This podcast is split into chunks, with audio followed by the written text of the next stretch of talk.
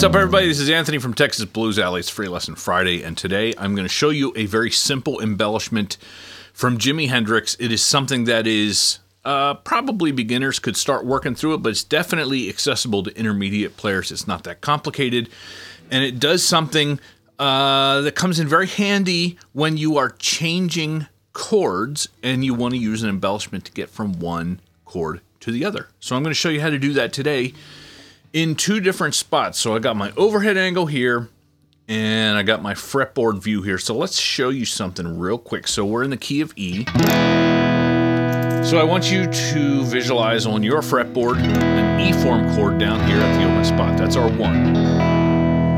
Now I want you to imagine a four chord played as an E form up here at the fifth fret.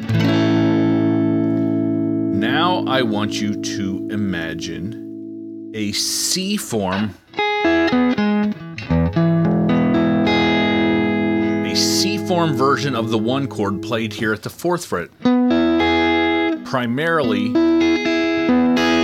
indicated by these three notes right here, but with the addition of this note right here on the, what is that, the sixth fret of the D string, okay? So I'm not going to be fretting it with my pinky up here on this note here. I'm just going to mainly be doing this.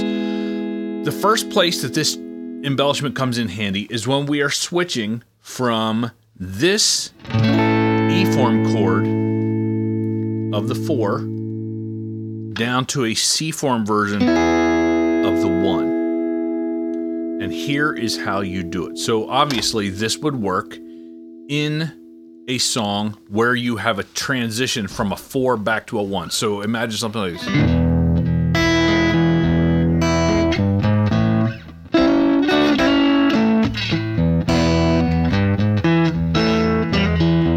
So there I just played the one, went up to the four chord and back to the one. So this would happen on the transition back to the one. So we're here with our E form chord for the four. I want you to first do this little embellishment, hammer on from 5 to 7 on the B string, while including the high E string. Then I want you to form this little two-note chord here, the fifth fret of the B string, fourth fret of the G string, and then hammer on with your ring finger 2 frets up to the sixth fret of the G string.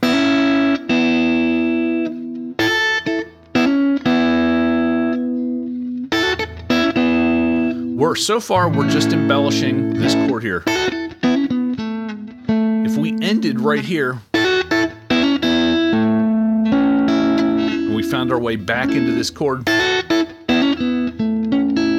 we would just be embellishing this chord. But our goal is to end up here on the one. So do this, and then reach down here and bring it down 1 fret from 7 to 6 on the D string. And then take this first finger here and bar the 4th fret of, if you don't already have the D string included there, get your finger in position to include the 4th fret of the D and the G, and you're gonna hammer on from 4 to 6 on the D string.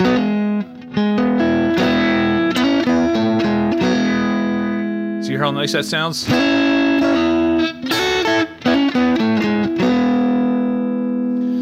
So as we're just practicing it here, it's easy to lose focus of what's actually happening in the chord progression. So let me back up and play the progression again.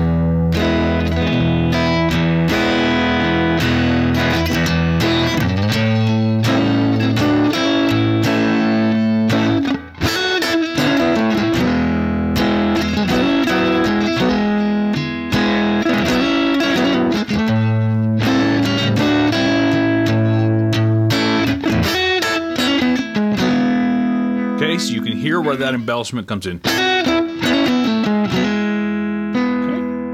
Now, there's one other place that we can use it in a given key. Let me slide the fretboard up here to the 12th fret. So now I want you to imagine a one chord up here as an E form. Let's take a look at the C form that is at the same relative position, one fret down. Ah, that is a C-form version of the 5 chord.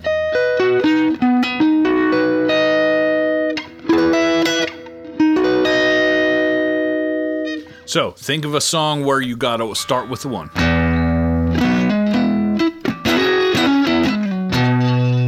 That's a typical 1 drop to 5 progression. Let's try and put that embellishment in there.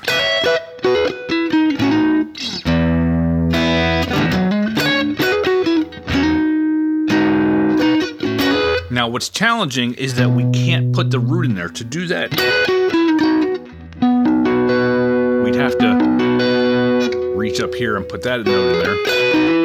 Let me switch back to our overhead angle here. This would sound a lot better if I had the bass going.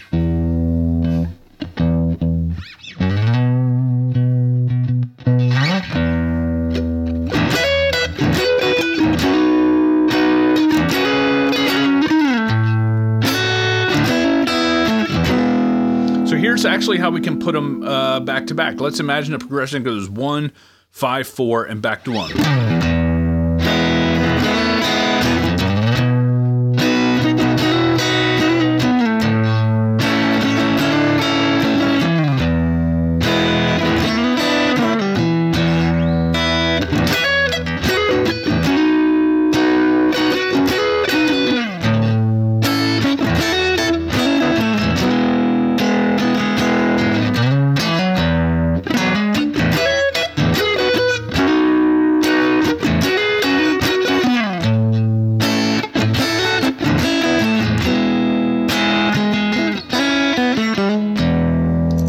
There you go. That's just a very simple Hendrix-style embellishment to take you from a 4 to the 1 or from a 5 to the 4 using the same basic mechanism of finding an E-form version of the first chord, switching